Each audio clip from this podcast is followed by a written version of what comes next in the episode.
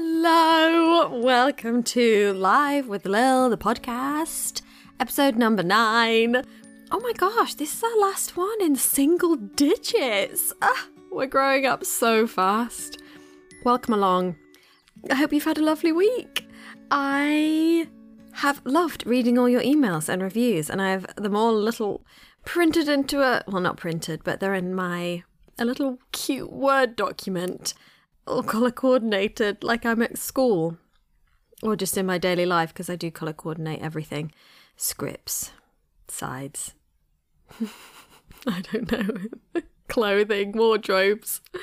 Ah, I was recently told by a friend about how she was doing her wardrobe like the home edit, I think it's called, and you have to colour coordinate all your clothes according to the rainbow, which oh, I'm going to have so much fun doing that. I'm currently in a hotel that I'm staying in to do some filming, so not got my usual setup today, which is a shame because I forgot to pack. I didn't think I was going to be here tonight. I thought I'd go back to the flat and then back here. Anyway, I forgot to pack my leopard print suit jacket, which is a real shame because well, I mean, number one, it's so jazzy to wear it and it matches with Zach, and so that's great. But number two, Billy Gierhart is coming on this week, who directs this episode, and he loves a suit. So, oh, I can't believe this is the week that I forgot to pack it. He would have special suits made for the last day of every episode that he did. And in his Agents of S.H.I.E.L.D. career, he directed 11 episodes of Agents of S.H.I.E.L.D and he's now doing SWAT as the producing director on that show. He's an amazing, so fun. I'm really excited to have him on this week. But he would get these custom suits made.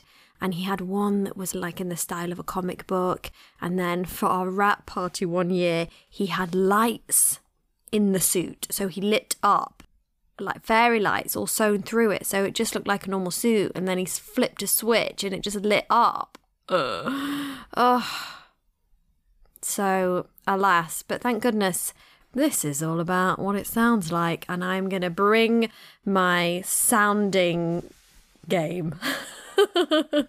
Because my outfit game is not on point today. Any road. I wonder if I sound more British now I'm spending more time in England. I've been here for two weeks now. Two weeks today, in fact. And I just wonder if my accent's got stronger.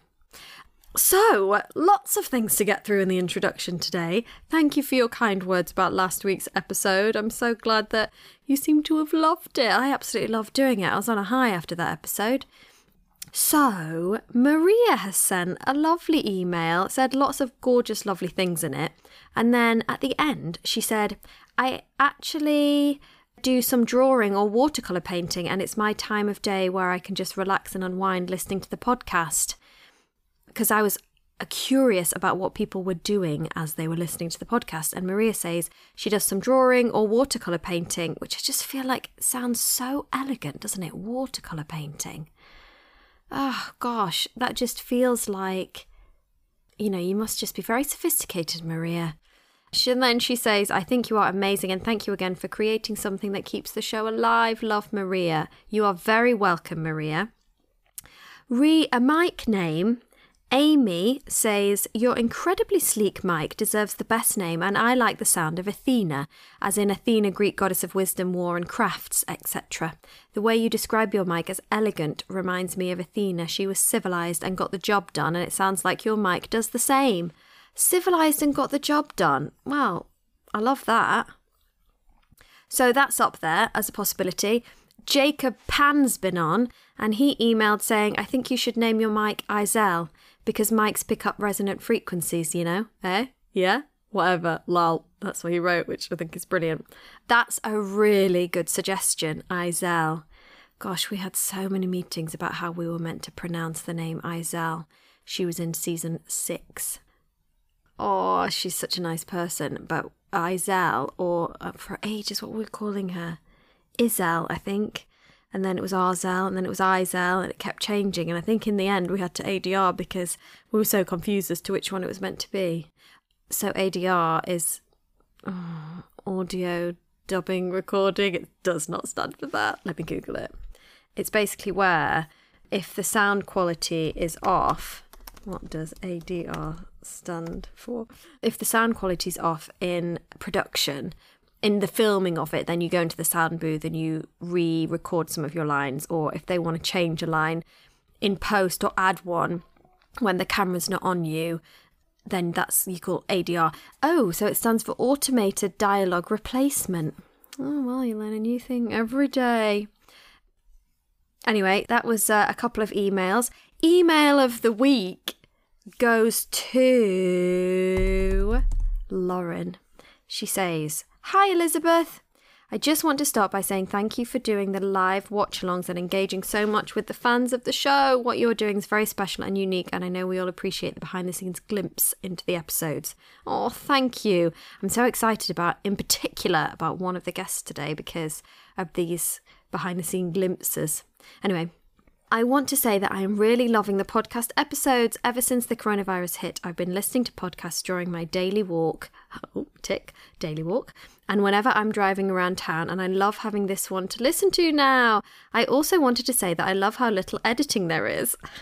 I'm sure some people might find it annoying, but I love how real and conversational it feels when you repeat yourself five times ah, or randomly have Zach or Chloe call you. It feels incredibly authentic and personal. I laugh constantly while listening to the intros and outros because they feel like conversations with a friend. Keep it up. I also wanted to put my vote in for naming the mic Liam because I died laughing at the acronym. I'm really excited to continue seeing who comes on as guest stars and what amazing insights they provide. You're doing incredible work, so thank you. Oh, Lauren, thank you so much. Yeah, thank goodness you you like that they're not edited that much. I I like it too, and we we just tend to keep it fairly fairly authentic and natural. So, yes, I'm so sorry. You will hear me repeat myself a million times and I have officially no excuse because I'm absolutely on the right time zone. Although England did put their clocks back an hour today.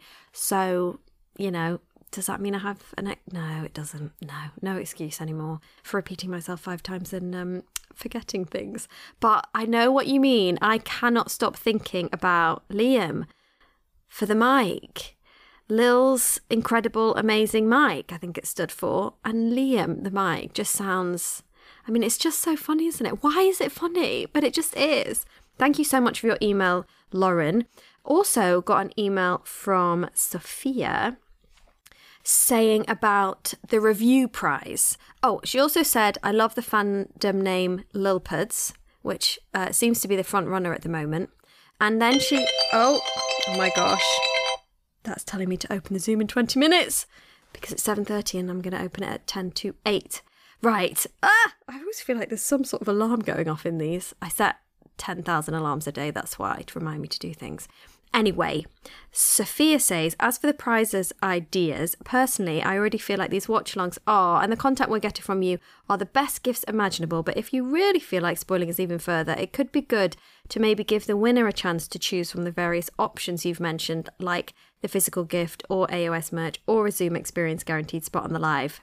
They are amazing, but I bet different people have different preferences at such a good point. So that's, I think, what we'll do. And we'll just have them as the options and then we'll just see. Maybe we'll give out five prizes and, you know, people can pick which ones they want. And then she goes on to say, fun fact, I named one of my plants Coulson because it never dies. I had thought it was dead a bunch of times already, but it always comes back to life. Oh my gosh, how appropriate. I would love to know what inanimate objects you have named after Agents of S.H.I.E.L.D. characters or Agents of S.H.I.E.L.D. references.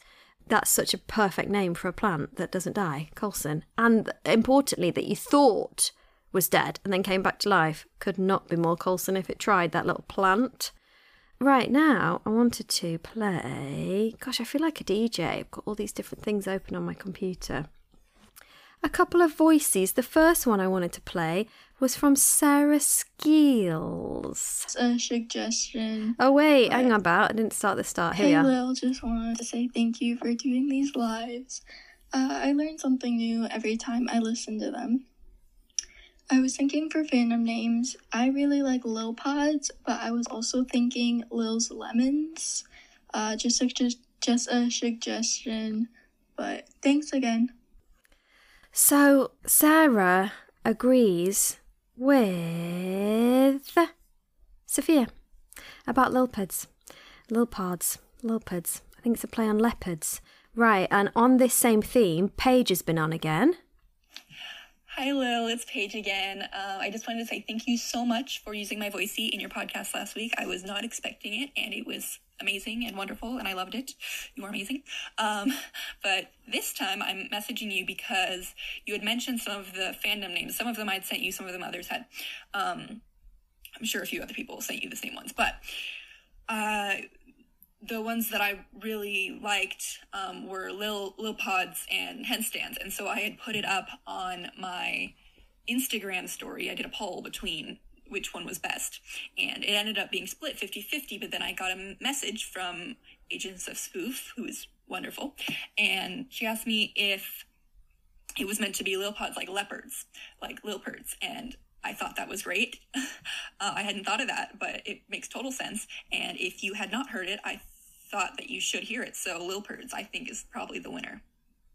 So there you go. It might be Lilperds. I think that's very cute, kind of like a leopard. And it's got the l of a lemon in there, so it's a little bit like what Sarah was saying. So maybe that's it. That feels like that's what most people are saying. So love that as our little fandom community name. How fun is that? Quick review of the week from Erica. and I just love this one's because the title is Started with the Zooms Followed to Here.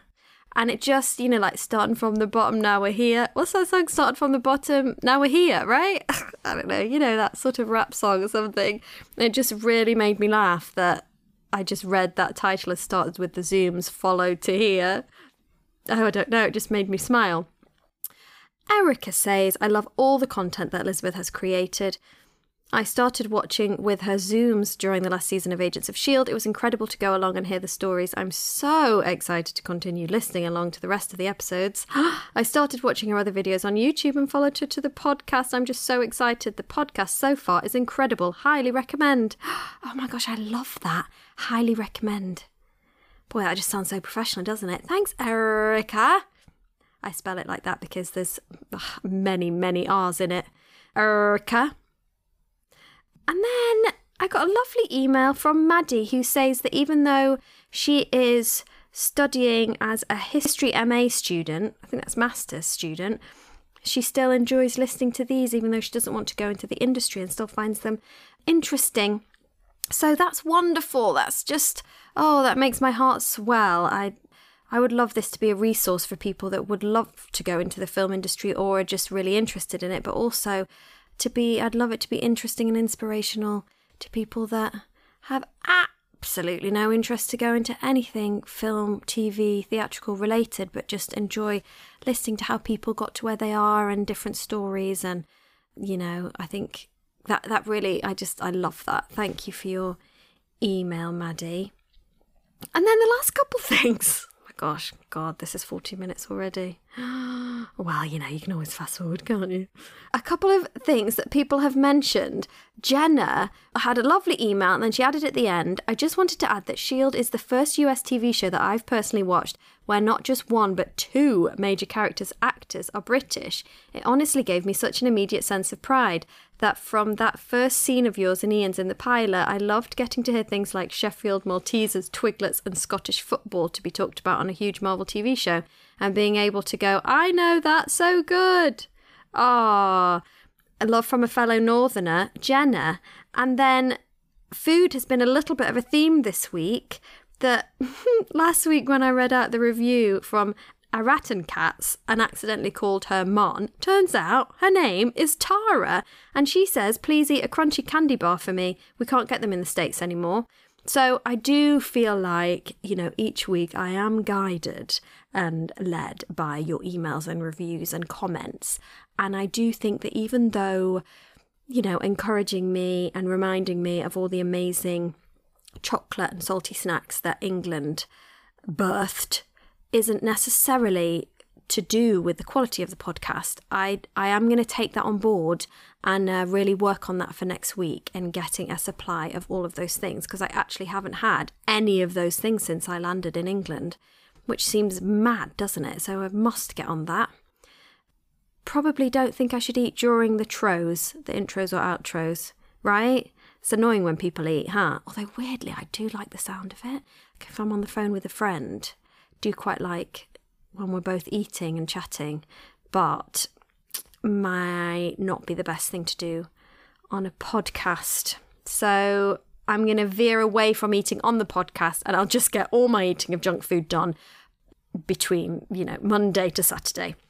That feels like a good plan. Okay, this episode is number 109, titled Repairs. The logline is The agents investigate the strange occurrences of a woman they believe has telekinetic powers, written by Maurissa Tancharoen and Jed Whedon. I am so excited about the guest this week. Say that every week, but it's true every week. We have the director of the episode, Billy Gierhart, who I mentioned, who is very suavely dressed and has the sharpest suits of anyone in the game, particularly tonight because I don't have my suit on. But I think Zach will, so thank goodness for that. He directed 11 episodes of Agents of S.H.I.E.L.D.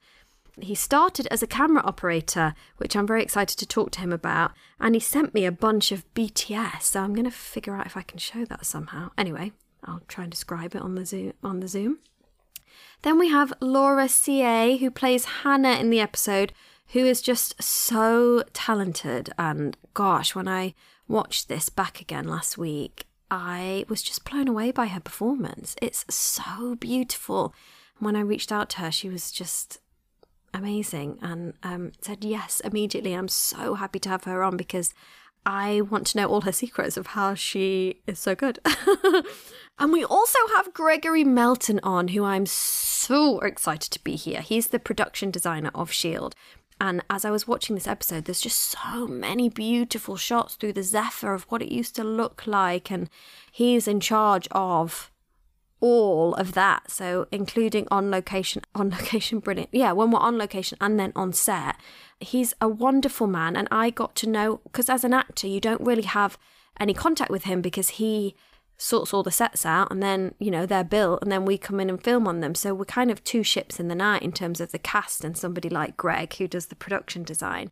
But when I got to direct 709, I worked really closely with him because he's in all the prep meetings and he's been with the show since the beginning and is such an integral part. I mean, he's a the main part of why it looks like it does in terms of the sets.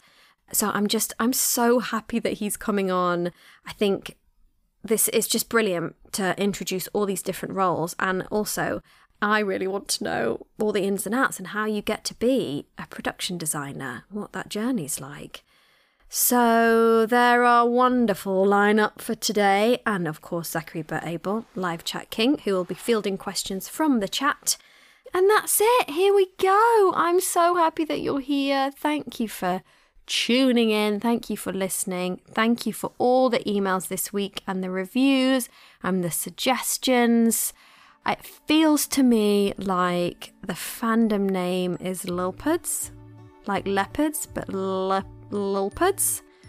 And I think, although Izel is a close second, somehow Liam clinches it, I think, for the mic name. I feel like that is decided. He's just looking at me, the mic, and he's like, oh, hi, I'm Liam. So I think it's Liam. oh my gosh, I wonder if I'm spending too much time on my own. Hey, thank you for being here. I'm so happy that you are. Let's do this. Episode 109 Repairs.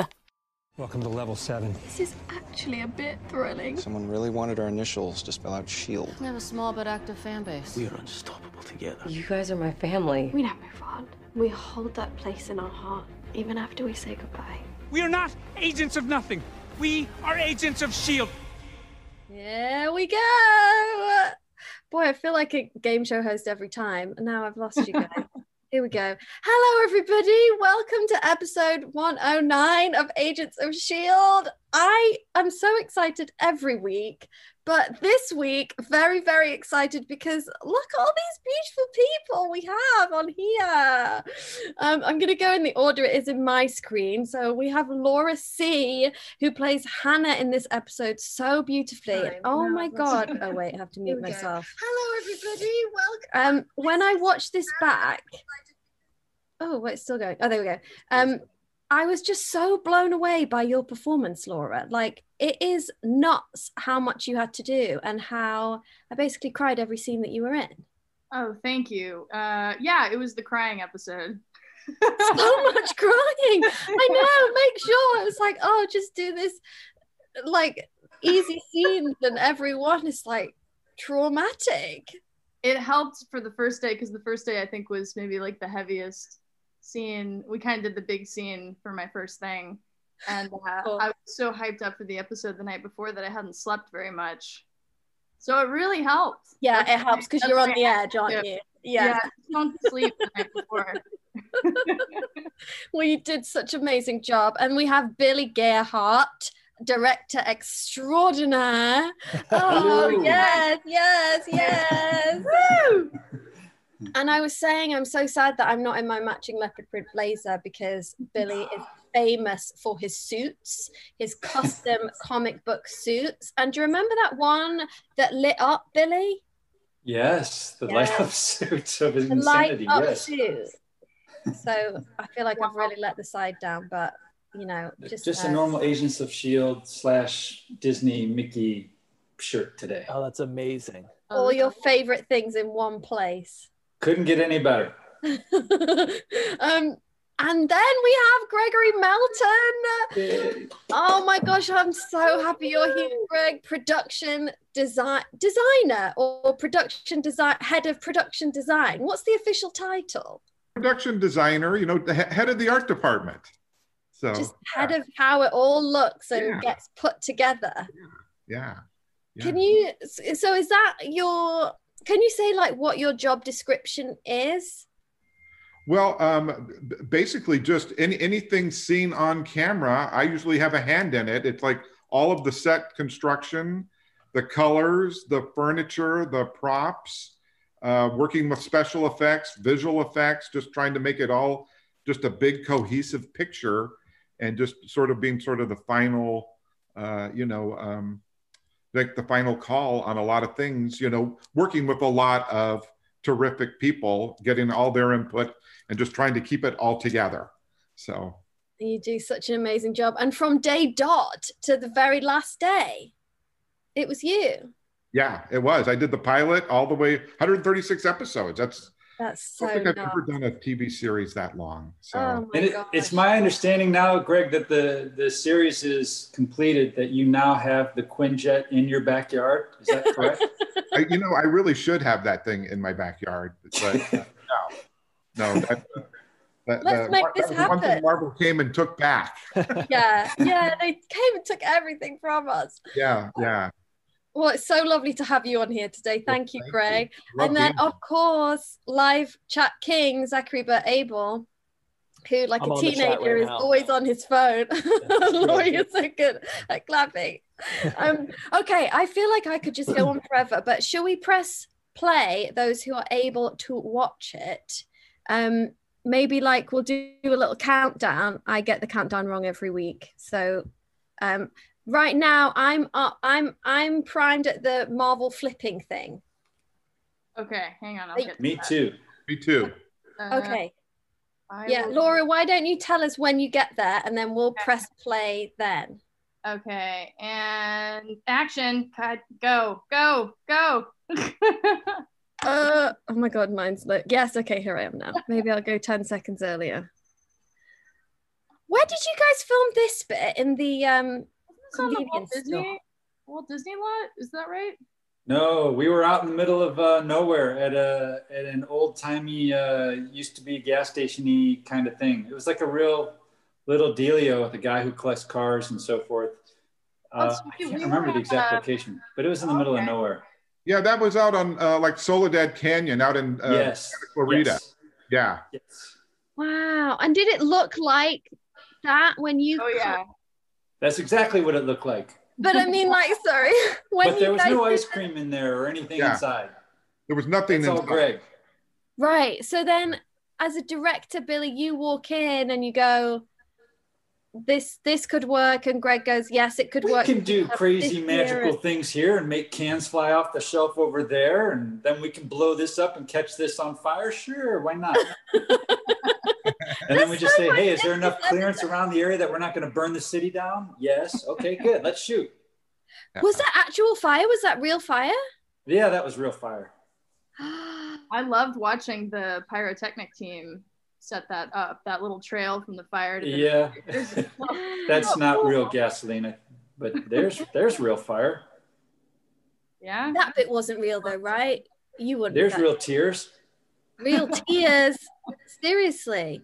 So Uh. with the fire, how many? We really Chad- we really blew that up. You remember that, Laura? That I was a in there. They, they put they put little earplugs in my ears so that I it wouldn't Yeah. hurt my thumbs. Are you serious? Yeah, it was Yeah. dope. Yeah. This is the hotel that's right across from the studios, down at Culver Studios. Oh, Hey, boy, casual Oh breath. yeah, the the reveal. Yeah. reveal. I Oh, boy. remember um this day of like, oh my gosh, I've got to be shirtless. And Meg was like, oh my gosh, my back's got to be shown. And then all of a sudden it's like everyone was doing press ups on set and, you know, drinking juice the day before. Brett's towel fell down right here, and he is completely naked. I think I'm ahead of you. I'm in Clark's office now. Okay, I've just yeah, got I just went into Clark's office. That was so fun. Greg, what was the process like for that? Because it's so Coulson with all the little um, souvenirs and collectible things. Well, this was just a concept that you know we sort of pitched with Josh about having, um, you know, at the top of that uh, of what we called the bus, the Yeah. the big plane that he had this sort of almost like, you know, um, his private office very much, you know, in the Captain Nemo world of things, and um, so that that was the idea. And then you know, just lot, lot, lots of souvenirs and things that he's collected um, over the years. You can see in the background we have uh, a uh, prints of the bus itself uh, on the wall, Oh, you know, awesome. architectural prints, and then we just did a little cheat there because those were two separate sets coming down into the main level of the bus, um, and then Yeah, that was cool. So when you shoot that, Billy, do you just try to uh, remember like the sort of speed that you were going so that how do you make it seamlessly look like one shot? You Yeah, we just again- exactly that. I mean, we just rely on you and the actors to maintain the continuity uh, as you're on one set, and then we move over to the other set, and it all just blends in seamlessly. It all looks real. This is a really nice sequence here that Billy really showed off the whole bus, and you know the kind of this idea that you could just see from one end to the other. There was nothing blocking, and just the vertical the vertical movement through it. You know, The sets look so good, man. You have to take advantage of them. So we try to show them off as best we can. And then from uh, from Clark's office, we have this. This may have been stolen from his office, from one of the little gacky things he had, and then also some very secretive crystals. Also, were in his office from that episode that somehow somehow made their way into You're our so house. smart. That's the time to take them. Could, could we quickly just go because we kind of like to do on this whole series about how each person got into their role within the production. So, uh, could you guys describe that for the fans? Sure, Yeah. I auditioned. Like, what was your audition process like? Yeah. Um, So when did you? Yeah. How did that process go, Laura? I read at Sarah Finn's office for a casting director named Tamara Hunter, who's awesome. And um, there were a lot of actually there were a fair amount of reads. I think I I think I auditioned I think I want to say I read like four times. I don't know if I'm misremembering that, Billy, because I think I know Billy was in the room maybe the last one. Yeah. Um, Wow. yeah so th- that was a really positive experience and i remember particularly that last read um, you know how present you were, Billy, in the notes that you gave me during that audition. It's amazing to be in the room with the actors yeah. during the audition because it's uh, very uncommon nowadays. Yeah. Now it's all just a self read, especially in the COVID times. Uh, yeah. And we just watch something that it gets emailed to us. And so we can't get direct feedback to you. Uh, and it's got to be very frustrating for the actors too, because, um, you know, they just get, you just get basically a crack at it and that's it. It's just like, what if we had a note for you that we wanted to do? So it's sort of frustrating, but the process here on this show was amazing. Yeah, I, I really um, enjoyed it big time. It's not always the case on that side of things before you actually get the gig, and uh, I had a great time doing it. So yeah, and then I, I got the role, and then you know how it is with TV. The turnaround was so fast. I think it was filming a few days later. Oh my gosh. Yeah. I mean, the set was so friendly and, you oh know, y'all, y'all were excited because, you know, it was the first season. So the energy was just really yeah. positive. We all still and, wanted to be there. Yeah. Yeah. it was really nice. Everyone was so sweet. Clark and, you know, Brett and you and Iain and Chloe oh. and everybody. So yeah. Oh, good.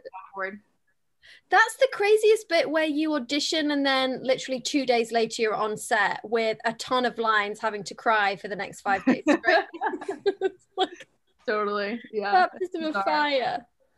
um, how about you, Billy? How did you get? Well, I know a little bit, but how did? How did get, I get on Agents of Shield? The, yeah, the and just day, the director. The very first day that they announced uh, that Agents of Shield was greenlit, uh, Garry Brown called me that day and said, "Hey, uh, can you come do this show?" And I, I had worked with him on a show called Breakout Kings, uh, and that's how I met Garry. And then uh, we got along very well. And so then he called me to do this, and uh, I had a hole in my schedule uh, for this episode. This was my first one of I think I did eleven of them. Um, yeah. This was the first one. Ah, the first of many. And then how did what was your journey to becoming a director? Yeah. Ooh, uh, well, it, you ever watch the Goldbergs? Yes. Basically, I'm Adam. So I was the kid that was directing uh, my friends and making home movies uh, since eighth grade. Uh, and so it was kind of uh, in my blood and something I always wanted to do. I didn't know that I could. I, I mean, I could never in a million years have imagined that that would work out. Uh, yeah. But somehow, by a miracle, it did. So I'm very lucky. But uh, it's just something I always wanted to do. But I mean, not by a miracle. You started. You did camera, right? You were a camera operator for. Yeah, I yeah. did. I did come up through through camera. I was uh, a Steadicam operator for 15 years which is the um, hardest job and so taxing on the body and so much pressure. Yes, and uh, Sir Bill Brummond is the Steadicam operator uh, on Agents of Shield, and he is magic with that thing. He is amazing. Um, so, how did yeah. you get to be a camera operator? Like, what was that process? Uh, to become a camera operator, I started uh, working at PBS in Michigan, and then um, I eventually moved out to LA. Uh, I bought a Steadicam, uh, which is very expensive device, kind of like buying a house, only you don't get the house. Uh, so lived in a tiny little uh, apartment and had a Steadicam and just literally put my name uh, on a piece of paper uh, around all the schools and universities in LA that just said, free Steadicam. All you have to do is let me keep my footage for a, a reel to make a reel. And then eventually I would get uh, calls from people saying, yeah, I got my college project I want to do. Can you do Steadicam on it?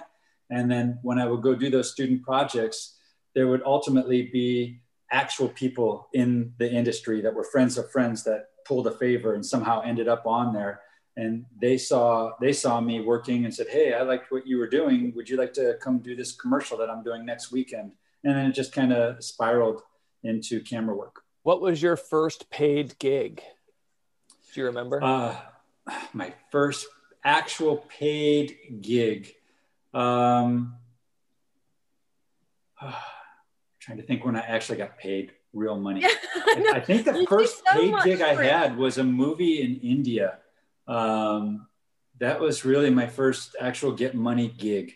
It was a it was a horrible movie called Monsoon, uh, that takes it, it took place in the monsoons, and we were there for two months, and it was like standing in a shower for two months. Oh, it was like God. ridiculous.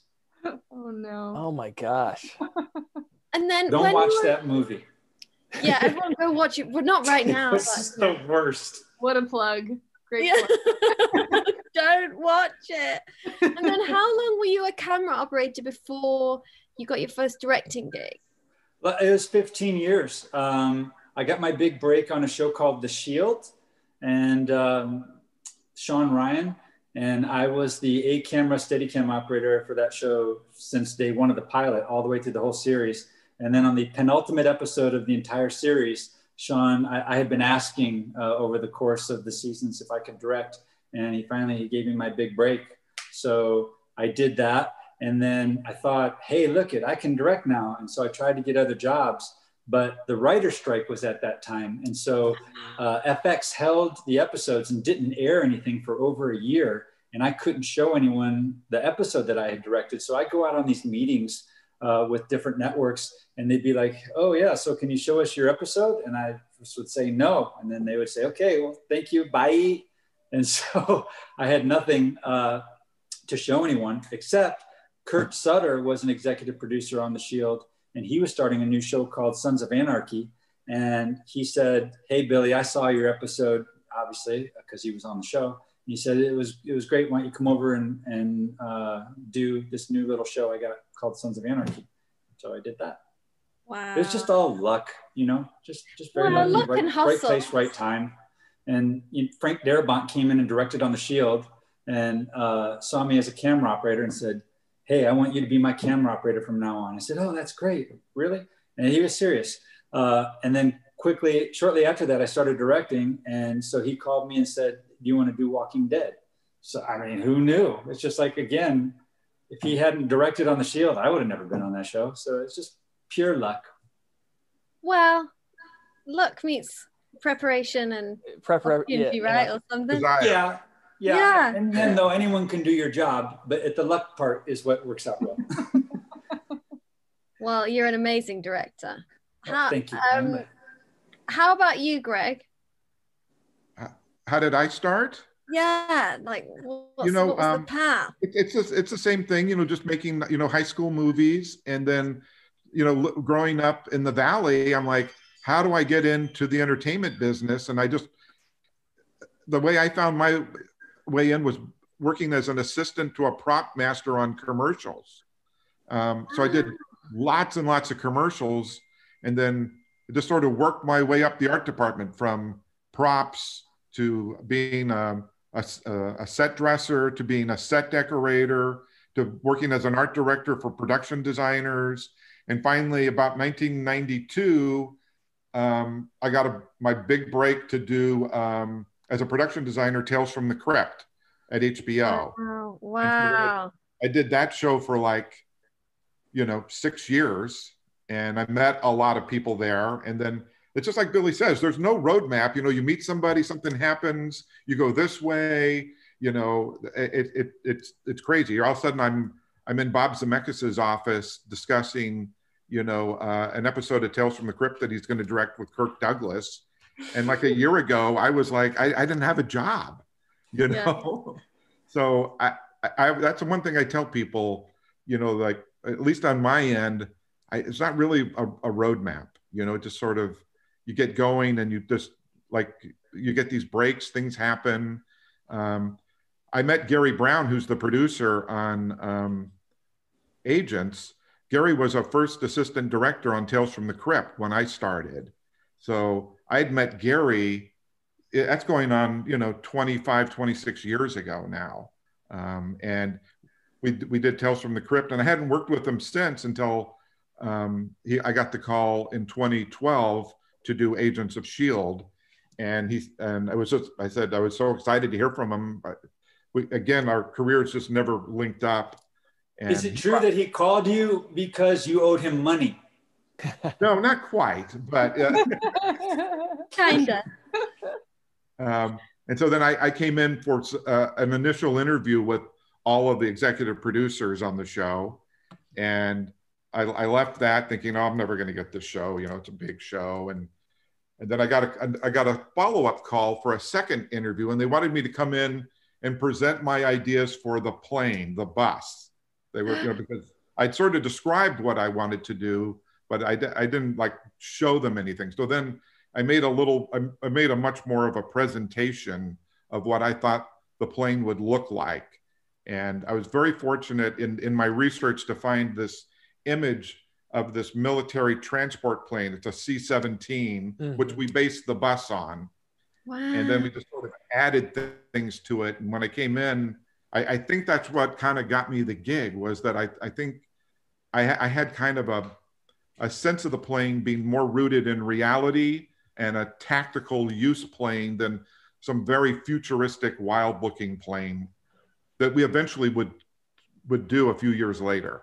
So, yeah. anyways, yeah, it's sort of so beautiful. Just watching this episode and seeing, like Billy said, seeing how gorgeous the set looks and how it can all so seamlessly be sort of, you know, sewn together in shots. I just immediately thought, oh my gosh, we have to have Greg on because, and it's been through so many different incarnations.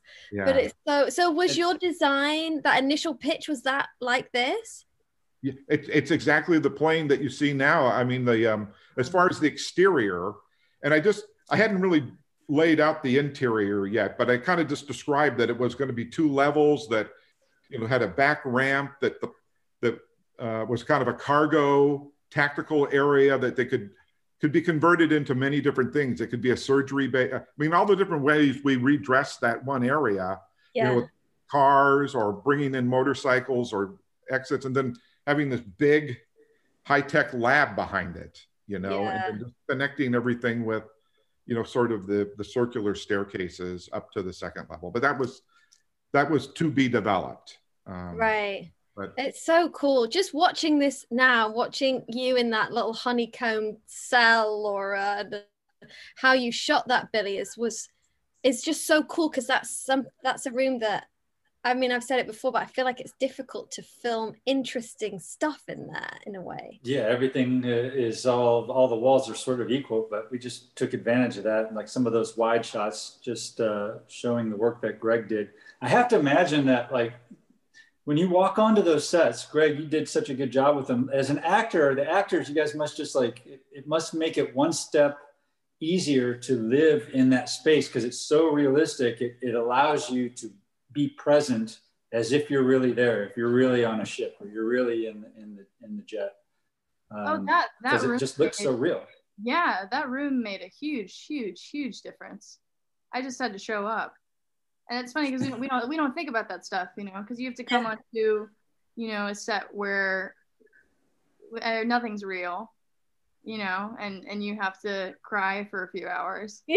so when, yeah. when you come into a space and it really is enveloping you, and it's as stunning as that one was, it, it really does. It does most of the and the work for you. Um, it might sound like an exaggeration, but you know, having that environment around you um, to stimulate you in that way is is just really massive. I'm always in awe of what art departments do and how they pull the themes of the show and the themes of the characters um, throughout all their design choices. I just think it's like kind of magical. So it really is. And I just get so obsessed with ceilings on set because they're all fully finished and the whole it, that lab is a real lab that we're looking at now. And the only thing that's those not 3D holograms are real.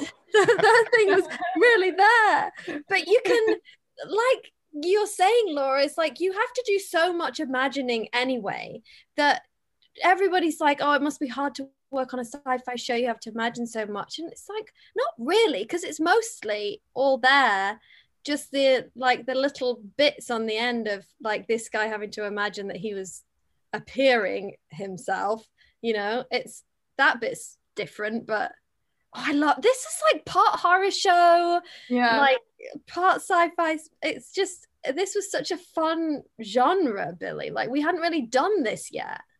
Yeah, I remember. I remember all the discussions about how we were going to try to make it fun and scary. Um, and it turned out to be funny with some of the scary parts when like I, I sent you the video of Iain Oh my God, I have to- We haven't got to that part yet. but when we do, I'm going to show this outtake that you sent me. I'm going to figure out how I can make it come into my Zoom. But there were so many. There were so many, and you as a director, Billy, you're just very funny anyway, so it's quite hard to keep a straight face in certain situations. But certainly, with the whole like us trying to prank each other as the characters, that was some hard stuff you had us doing. There are I'll say one thing that the the agents set was amazing because you guys all had a great sense of humor and it was just such a fun place to work and I always look forward to to coming in every day uh, to work with you guys because just the mood and the tone and the vibe was just like fun and amazing and just a great great atmosphere. Oh, it was so fun. Mhm. I have a quick question. Um, this is for Greg, and the question's from Sab, and it says, uh, "Can you describe like your relationship with Kolpack in terms of special effects and how you guys would liaise between each other on colors and props, et cetera, et cetera?" Um, yeah, well, I, I mean, I had a lot to do uh, uh, interfacing with Kolpack, um, you know, especially with the uh, specifically with the plane here, because Col- um, Kolpack did all the exterior work on the plane and developed all of that. So we we just provided lots of artwork and ideas, and then we started.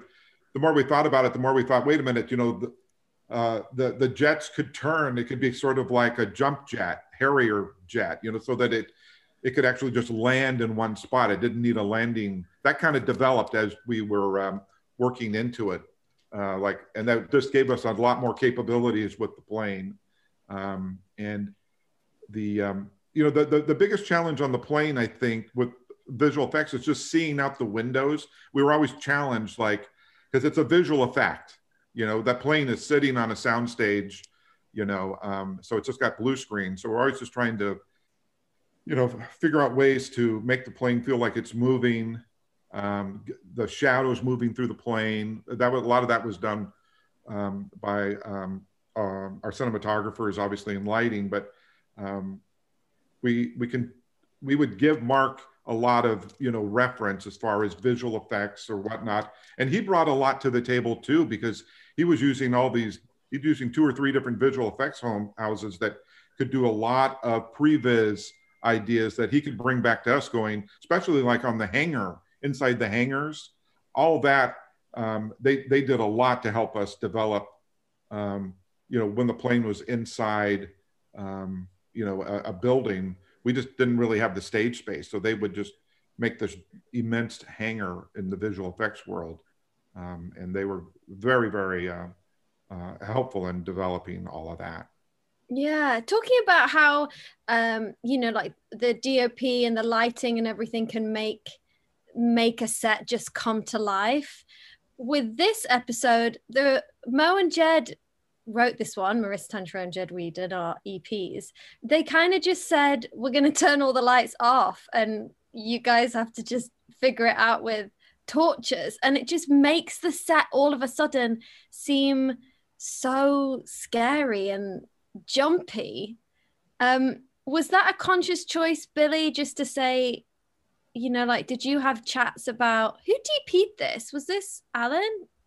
Strangely, it was Jeff Mygatt. So there was like that weird uh, short period that he was uh, DP, and this was one of his episodes that It's so beautiful because the, you know, now just looking at the character Hannah in there, it's like just lit with that one light. It's so it's so soulfully lit. Yeah, there was a lot of uh, discussion in prep about how we were going to approach this because anytime, strangely, it, it, does look like there's less lighting because the lights are out, but it's actually way more work. It's much easier to turn on the, the main house of, of what the pre programmed lights are and just fill things in appropriately for where the actors are standing and positioned. But in this case, it's a whole relight. It's like starting from scratch, turning off all the lights that they usually use for ambient and depth and so forth and and bringing it in to see what you're seeing it's much more difficult and much more time consuming and and you know it it's funny, Laura, when you said, you know, I had to cry for a couple hours. People, I don't know if anyone's aware that, like, when we shoot, like, when she was sitting there in the room crying, uh, you see her crying for 15 or 20 seconds, but it really does take like an hour and a half to shoot that scene. And she has to be crying the whole time because we're doing it from all kinds of angles. Uh, and every time we switch an angle, we have to switch and move the lights because they're in the way or they're in the in the shot of of the new angle. So it's hard for an actor to keep their headspace uh, in that zone for such a long period of time because it takes you know forever. It takes us. It took eight days to make the 42 minutes of film you're watching. Yeah. How do you approach that, Laura? Those very dramatic, emotional scenes. Do you have a method that helps you get to that place or um yeah possible question it's kind of a weird thing to talk about you know it's um it, is, it a, is it attack in your shoe and you just lean in there are some people that do that that like all sorts of ways yeah to... totally. I think it depends on the role. I think yeah. uh, for some odd reason i felt fairly connected to this one and i i liked the writing and um and then there's you know your your emotional preparation and it has a lot to do with you know we all have like our um imagination like your nation of images you know so we all have little buttons that take us to yeah our own respective traumas or or memories or whatever so i think um uh, part of how I work involves that, but it's it, it would be a little funny to like really yeah. Should we have a therapy yeah. session now and talk yeah, yeah, about all your stuff? but um, to Billy's point, I mean, it's for something like this, it, it is so so so important um, that I think a performer is is supported by their director in that scenario, but in so yeah. much not just that they're e- either giving notes or whatever, but sometimes the opposite when they know exactly kind of when to give you your space and they're feeling the energy of the room and the um, vulnerability of it. And I remember that, Billy. I mean, even between setups and stuff, you created an atmosphere where I could sustain that. And, you know, that's really not always the case. Um, so it's all these things coming together that allows you to stay where you need to stay or something. Yeah. Uh, yeah, it is teamwork, and it's also exhausting as an actor to stay there. And then you get this beautiful work, but in those moments, that's such an endurance of the body, and a huge reason as an actor, like we need to be healthy and have energy because those days, it's like running a marathon. What was it like for you, Elizabeth? I mean, had you done like a a season regular type thing on a network show because I know that hour and those hours in that schedule can just be yeah know, a lot having not before. So I was curious kind of what your your methods for staying healthy and connected and all that during um I mean trial and error I think I'd never yeah. done anything I'd done a pilot where I met Zach and then that was it and so okay. just getting paid to do a job, as you were saying, Billy. I was like, oh my gosh, amazing. and that first season, we definitely, I definitely did not have a method of staying that healthy or really taking care of myself mentally, really. Because after days like that, you need some kind of way to get back into your body and to feel kind of like yourself again. And because your body doesn't know that the tears you released weren't real. Like all the same hormones go flying through your body. And um yeah so i think we were just lucky enough to be able to learn on the job and then have you know i think also because i was number six on the call sheet there wasn't really any pressure. And so you can kind of mm-hmm. make a few mistakes and you know kind of swing by without really anybody noticing too much. And so by the time we got to later later episodes i think that the pressure is difficult. And that's why i think it's hard for a guest star it's like all the pressure is on you to carry the episode you know? Like you have most of the scenes you have all the dramatic stuff and you are coming in meeting everybody for the first time. It's just it's the hardest job i think on an episode. Well, you guys you, easy. you were super friendly because oh, you, you have that sensation where you don't know who to sit with at the lunch table. Yes. Uh, everybody was super, super nice. So it was a pleasure. Oh, so good. I've gotten a bunch of questions for Lil and Laura. Do you have a preference of emotional versus action scenes to film? Is there one that's I like more? I like action scenes because they're always asking me to cry, so I'm always like, yeah, you're you you're right? so good at crying. They're like, oh, let's Cry. get Laura. How about you, Billy? What is your favorite? Uh, because you are so coming from being a camera operator, and this is why you're just a kind of a anomaly in that you're so brilliant with the actors, but you also are so tuned into what the camera's doing. And often directors can be like one or the other. Do you love getting to tackle an action sequence where you can just play? Because you are so creative with camera moves. Well, I like action scenes and cry scenes, and particularly we try to design action scenes that cause you to cry. but uh, yeah, it's it's always uh, I think it's benefit a benefit to be able to have uh, that set of tools in your toolbox, uh, camera wise, to um, use the visuals to help support the story because there's always the, the most important thing in the episode is the story and what, and what we're trying you know to put up on the screen to tell and to make the audience feel. And so um, when you can use visuals to uh, subliminally make someone in the audience think a certain way without they don't even know it. Um, just what you're doing with visuals that support the story everything works out.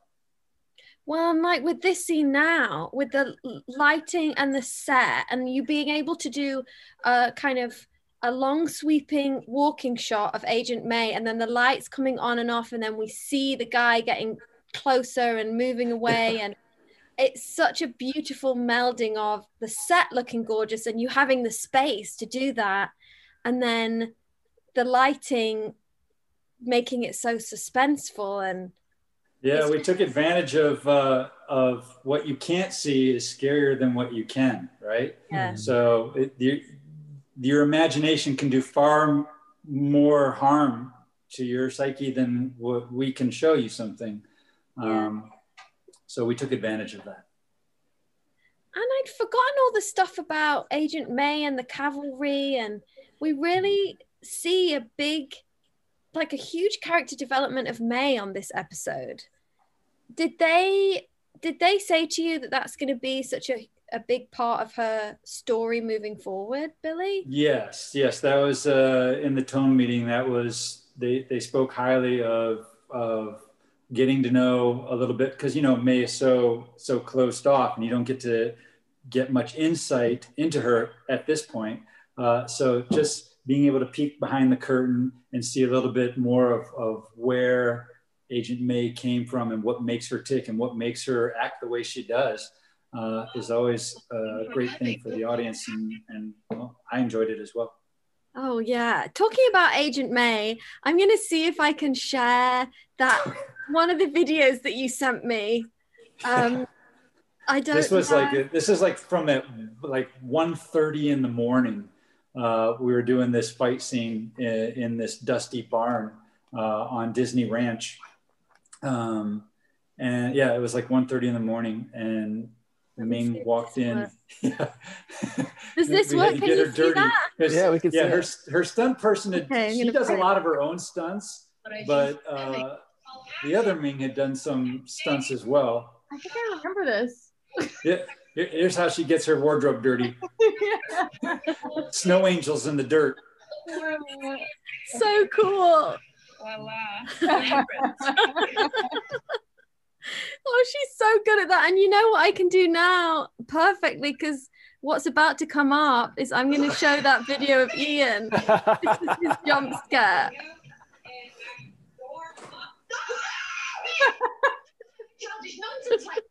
Do you I need to remember see he kept again? laughing. We had to do that so many times because he would get scared and then he would laugh. And then you would laugh and make him laugh. It's just, he is so funny. Oh my god, so Uh, funny. I'm to I hope everybody knows how funny he is. He's Oh my the god, funniest he's guy ever. so and that he really did. Oh, let me stop. he really did. Um, that was an impossible scene to get through of us all screaming at this mop and at each other. That was just I don't know how we did that. Here it comes, right? Yeah. Oh no, it's, yeah, it's later. Almost, almost, yeah. Oh my gosh. Any scene with more than three of us in is a little bit of a nightmare because Oh, this was a new toy. The uh, Oh, the Seven yeah. Dwarfs. the dwarves. Gosh, they what ha- whatever happened to them? Just- I think we lost them when Shield went underground.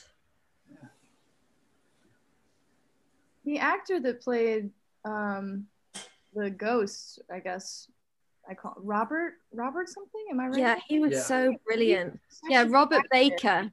He's such a Yeah. good actor. Yeah. Yeah, because that was a that was a difficult part. That was very um extreme emotion too. Was this at Disney Ranch?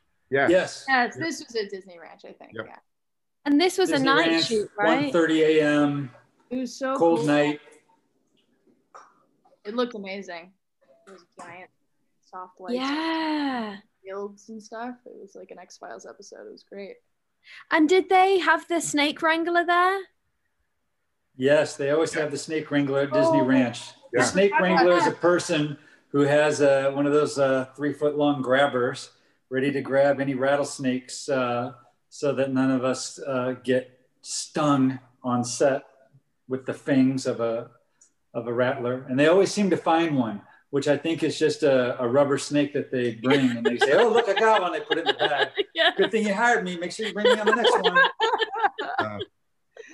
Oh man, that Was honestly would make me feel better that they found one. I know. yeah, I, exactly. even They're if it was- always the most interesting people to talk to. was this barn already there, Greg? Yeah, yeah. There's there's a couple of barns out there at the uh, Disney Ranch, and um, it was yeah, it's just a standing barn there. I think we just put some breakaways in it or something. I, I don't, I'm not sure, but um, What's was- Yeah, it's pretty much the way it looked. Yeah. I had I had filmed in that barn just the month before on Sons of Anarchy. Oh my gosh, that's so pretty cool. yeah, Yeah, you end up kind of in the same sandy barns, I guess. yeah, Yeah, there it is. Yeah. and then I remember those lights inside. We had uh, we had LED lights on big long poles, and uh, we're just running around inside the barn with the lights like a lantern on a on a 15 foot pole to get some of the seven dwarves lighting aspects. Oh, oh my gosh, they were just waving them around. Yeah, just running around like cuckoos inside the barn. oh, that's so cute. What a with fun day. Lights on sticks. Well, and there's pressure when you do night shoots because you've got to get it all done before the sun comes up, and you only usually have those. You know, you can't just go and go to the set again tomorrow because it's a hired set, right? So you can't. You have to get it done. Was there pressure Yeah, well, in in this case, um, this was really stressful. I remember uh, the timing, uh, not because we were losing the light, but just simply because the end of our day. You know, we we don't like to work more than twelve hours, um, and I think we had slated thirteen hours for this day, and we were coming up on the thirteenth hour, and we ended up. This whole sequence, I think, was shot in less than an hour. I mean, it was like Whoa. crazy. That whole ending. Um, everyone worked really fast. That is such a gorgeous camera move, that too. Oh, she's finally sleeping. Wow. I can't remember where were we flying. We kept flying back to New York and LA to get this scene, right? Yeah, that was a long old flight. Burned a lot of jet fuel. Think of the points. Oh. oh, it's so nice to see. fun watching this again. Thanks for doing this. Oh my gosh, thank you for doing it. So I love rewatching them and just the OG Coulson with his little like uh I want to call them tchotchkes. Are they called that? They're like, you know, Yeah. souvenirs and stuff and yeah. um it was it's so like you might think greg that the things that you put on that shelf it's like oh no one's ever really going to do a close-up of this and then all of a sudden it's the main thing of the episode Yeah, yeah, yeah. Believe me, a lot of thought went into trying to figure out what to put in that in his office. You know, uh, just trying to give him some kind of history. you know. Yeah stuff. So and it's so perfect for Coulson because he is a huge history nerd and Mm-hmm. yeah, that's you know he would be so particular about what he had there yeah, yeah, yeah. It'd be in perfect display.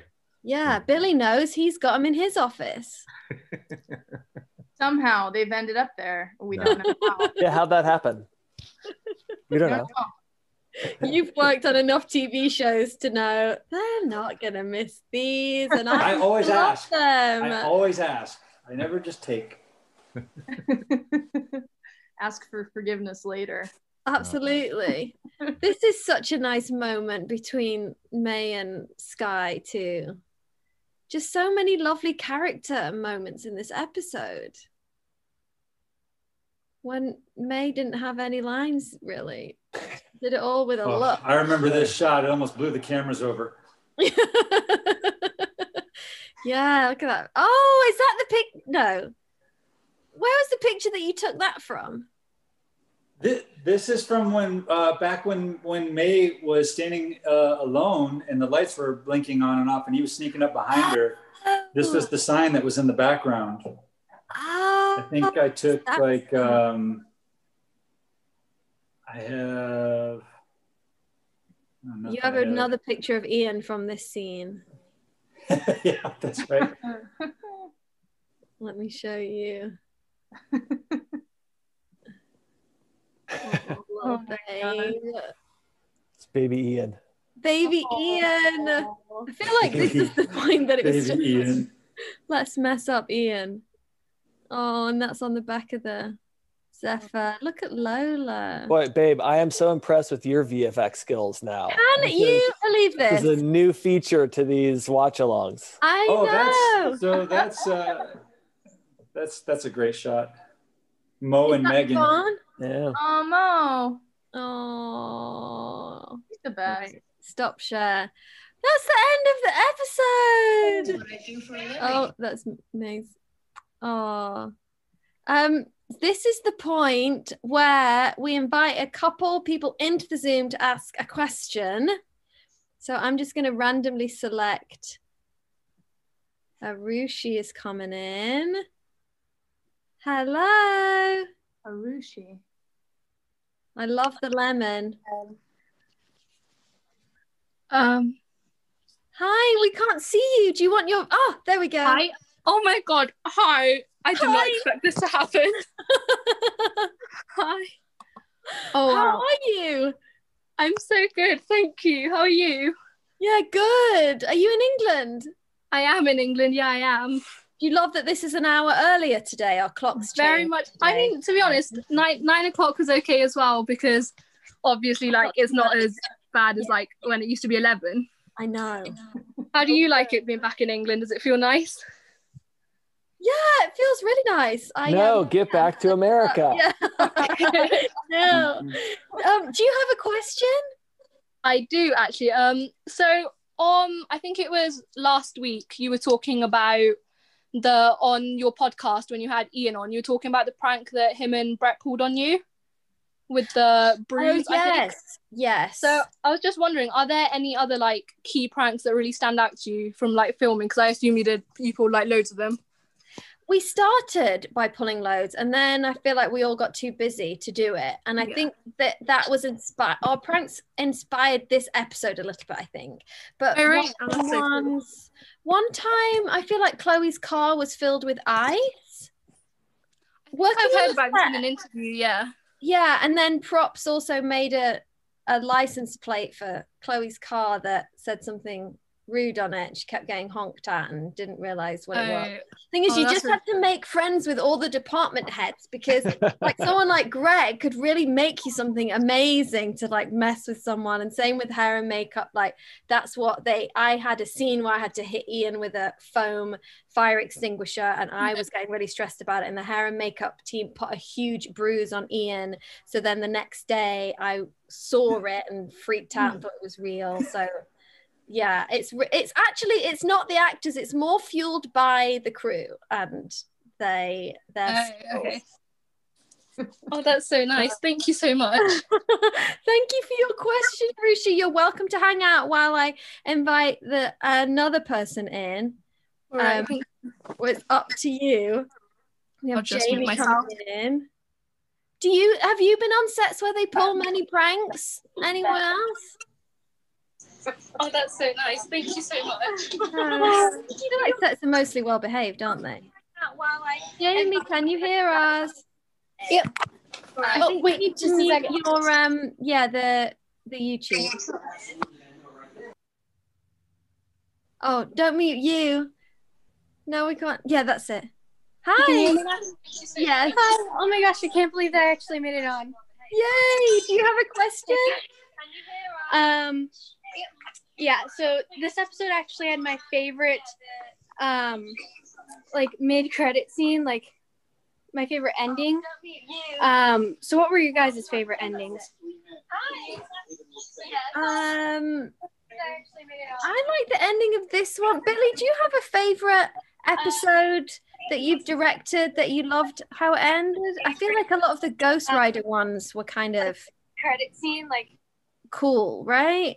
Yeah, the whole go yeah, the whole Ghost Rider, uh, everything with the Ghost Rider was awesome. Um, I liked, um, gosh, I don't know that I even have a favorite because you always find something interesting and special and personal with every single episode that you work on. So yeah, it's like having a favorite child, right? Yeah. Like, there's no favorite. You can like point out things you love about all of them. Yeah. How about you, Greg? Is there a like? Was it painful when they blew up the plane? This beautiful plane that you made? Uh, actually, no. You know, it it um, the uh, it, it was a. I look forward to trying to do something new. You know, we we we'd use that plane for what, like 48 episodes. I mean, it, it had really served its purpose. and um, I, I, I, like I like the renewal and the uh, and and the the idea of trying to, you know, push the show forward into some new areas, um, and uh, make make make the plane far more. You know, it was it was much it was much tougher the second time around. It didn't have lounges. It didn't have yeah. you know a bar. It didn't have so you didn't know where anybody slept. It was like it was like a U-boat. Yeah, it was utilitarian. It was all business, and so I, yeah. I thought that was um, I, I I love doing that. So it was so awesome. Less comfy for the actors because I feel like all we do is we spend most of our day just sitting around waiting. That it was nice when it was like beds and comfy chairs, but right, I get right, it. Right, right. It's artistic. Thank you so much for your question, Jamie. Thank you for coming on. Also, um, I wanted to show you guys this. I actually made my own Agents of S.H.I.E.L.D. bracelet. Oh, that's so awesome! awesome. It was nice when it was. That's so cool. Very cool. Thank you, everyone, for being here. Thank you, Greg. Thank you, Billy. Thank you, Laura. This was so much fun. I just love hearing your stories and how you got to where you are, and you're all just so wonderful and just like fantastic people. So thank you for coming on. Of course. Thank you. Yeah. yeah. Thank you, Zach. Fielding the questions like a pro. So now I'm gonna call uh, admit uh, 100 people, which is my Zoom limit right now. And we just wait for a couple minutes and you can scroll through the pages to see everybody if you want. And then I'll end it. That's it for this week. So thank you guys for being here. This gets uh, chaotic, so you know, just enjoy the chaos. There's no two ways about it. Hi everyone. I'm gonna wait for a couple minutes.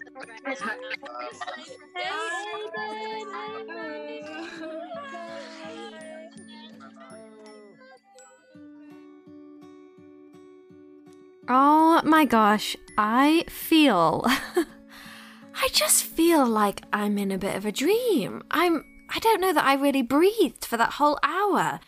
I was just giggling and I don't know, my voice sounds, feels like it's two octaves higher than it should be. Oh, this is the thing. I should do these first thing in the morning because I just get such a rush of oh, just goodness from them. I just oh, ended that just feeling gosh, I feel very lightheaded.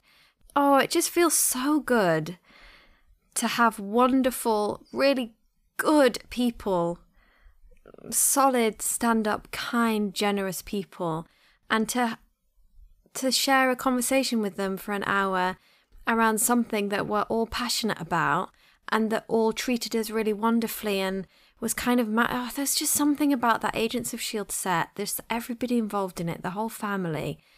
It was just magic. There was a magic there. Oh my gosh. Here's my call from Zach. Baba, I'm just doing my outro. Boy, I tell you, Billy has done some insanely impressive shows. My gosh. I know, he's amazing, isn't he? I was actually just texting Yeah. him. Um, but I'm doing my outro, so you're on my outro. So, so what? Do you, So what? Do you want to just hang out while I while I Pay attention to me. Pay attention to me. Hey, I think that we've found a, a name for my microphone and it's Liam. Liam. yeah.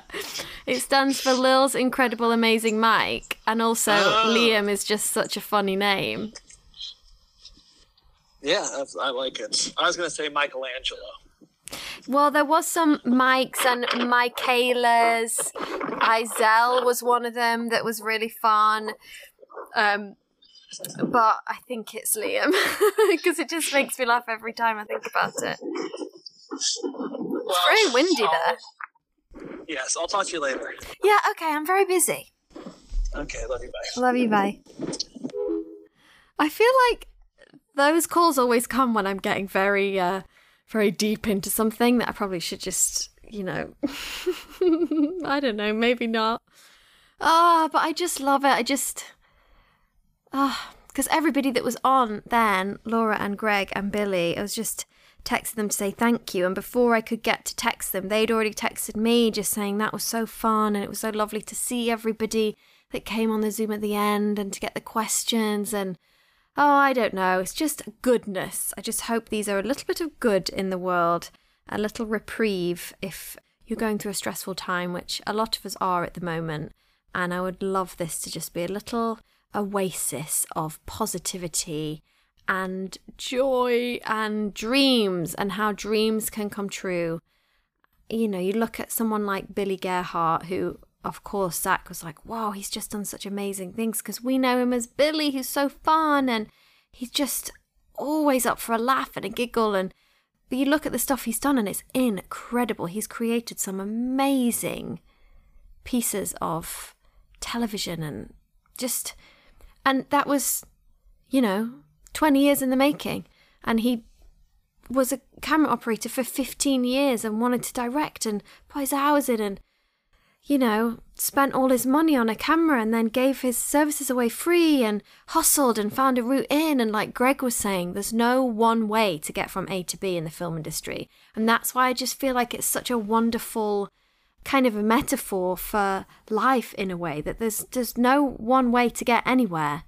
And it's like Maddie was saying that emailed in it's just hopefully it's a um it's applicable to anything that you would like to do or any dream that you have or aim or you know if you're in the part of life now that just feels like it's the hustle it's going to be worth it because the people that you see now doing it have been through that hustle and um, they wouldn't be who they are or where they are without it. So I hope that that's an inspiration to you. It's really an inspiration to me. Yeah, just follow the fear, enjoy the grind. Magic comes from it, and magic came from the Agents of S.H.I.E.L.D. set. So wonderful, and keeps the show that keeps on giving. Thank you guys for being here. This was so fun.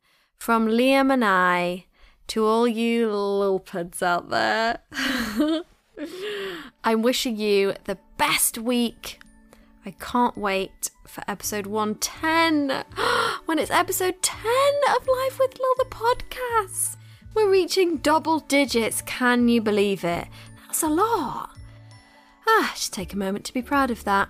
Thanks for being here. Thanks for listening. Thanks for inviting me into your ears as you go about your tasks of watercolour painting, drawing, and laundry, and walking the dog and driving, or whatever it is that you want to do. I'm sending you my love and my warmest wishes for a brilliant week.